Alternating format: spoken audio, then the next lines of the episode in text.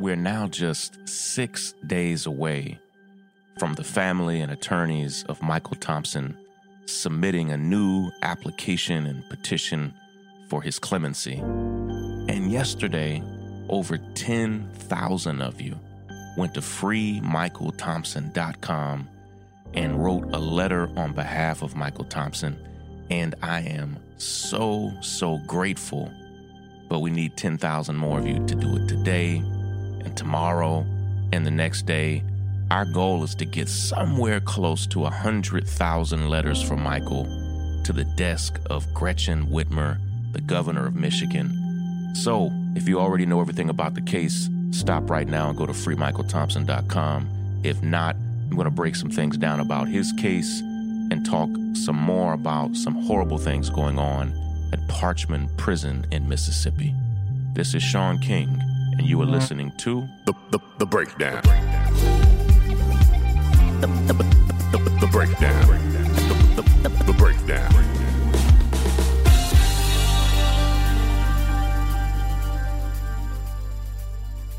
So I just checked, and yesterday, 10,246 of you went to freemichaelthompson.com, filled out the form, and sent in a letter to the governor of Michigan, Gretchen Whitmer.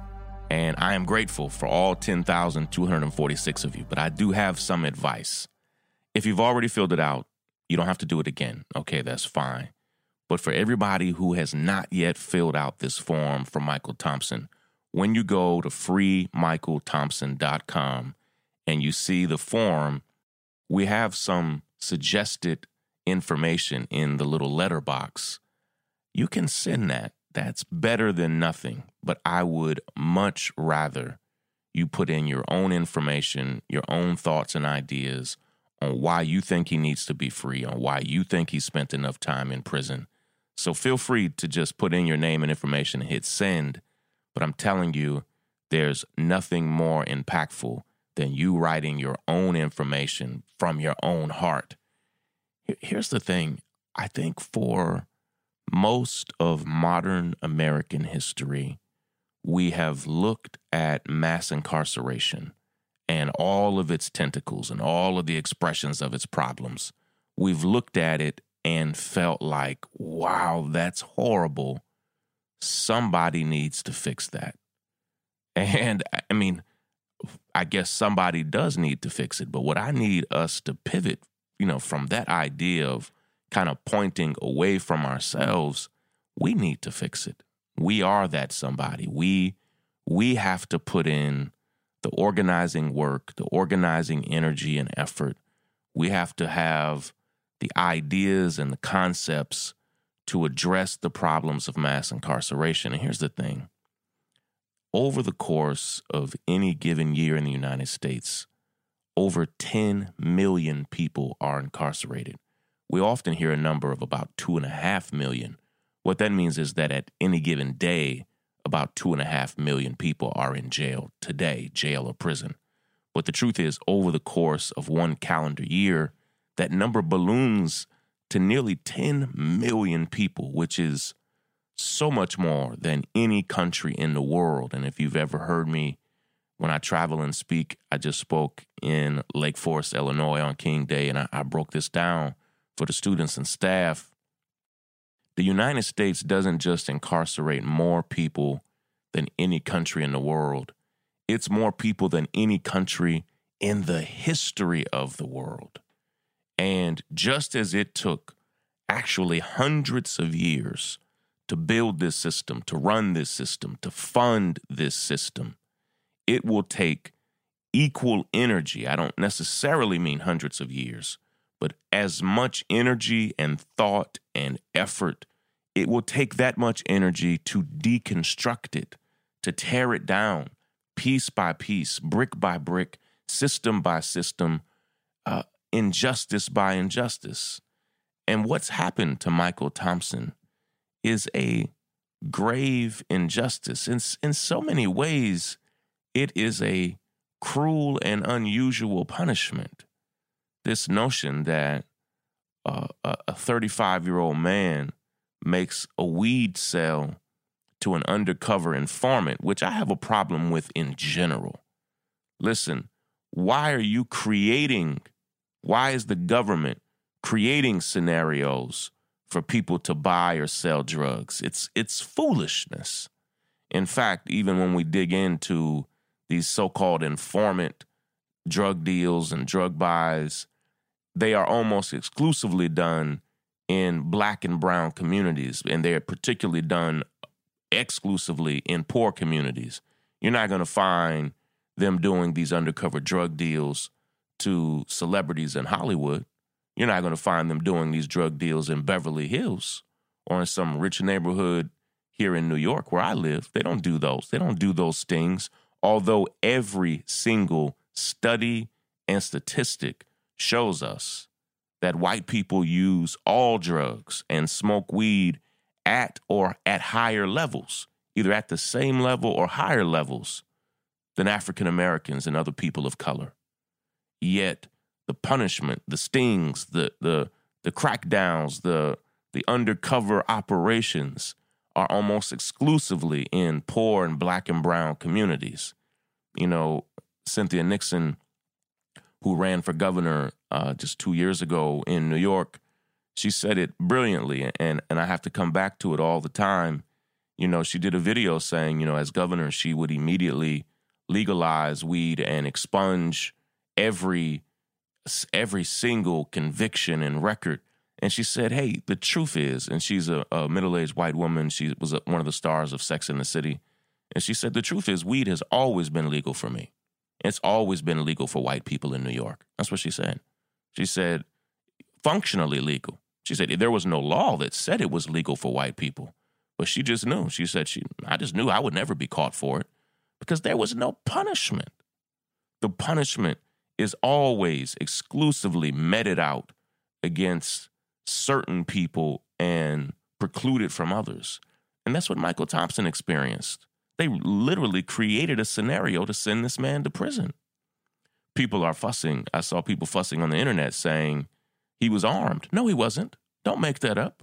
Michael Thompson was not armed during this drug deal. That's that's a complete fabrication. When people say that he was armed, I immediately know that you haven't actually looked at the facts of the case.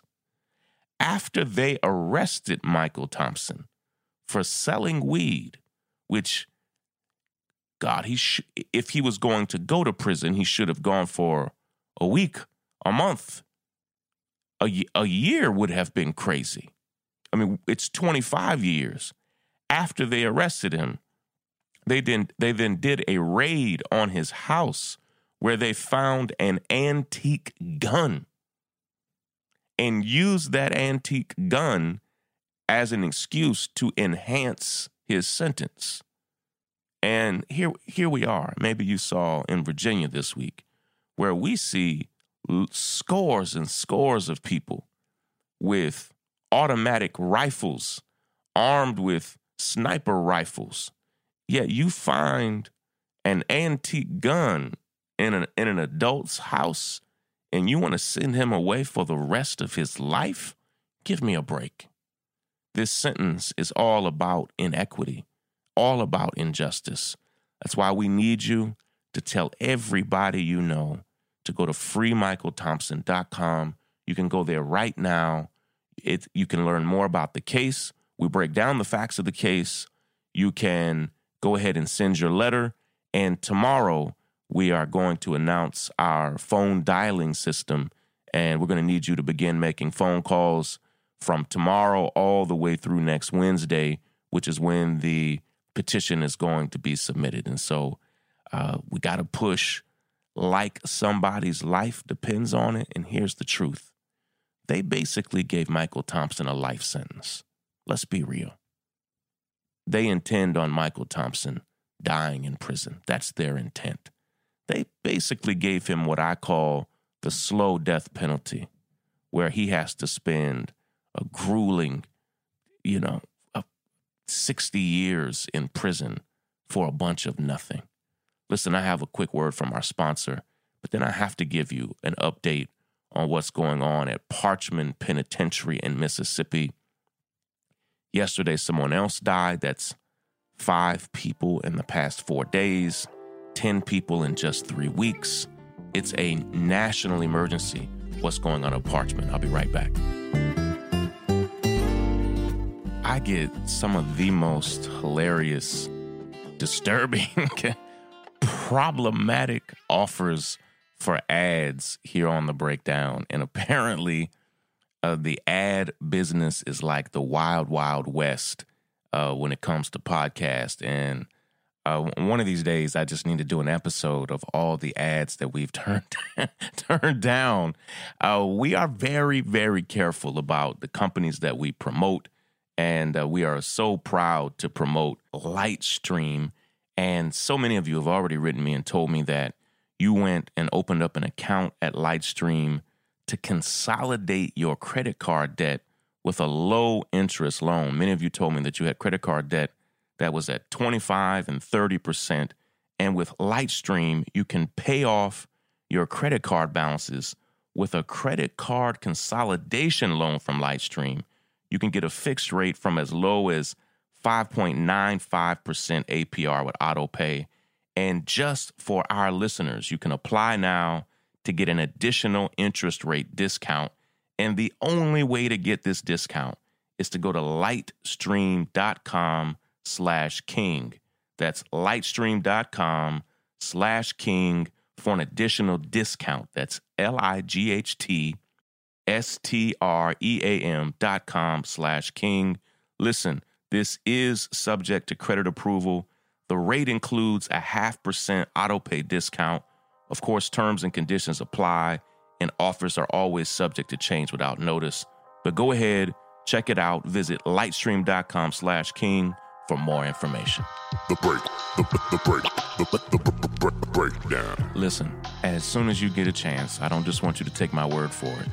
I need you to go to Twitter and type in Parchman, P A R C H M A N, in the search box, or just go to Google and type in Parchman Prison but I would rather you go to Twitter for one very particular reason. The media is really censoring the truth about what's going on at Parchman.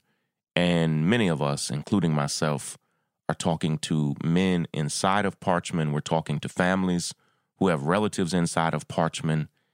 And I would go so far as to say that it is one of the biggest disasters in the American prison system in modern American history.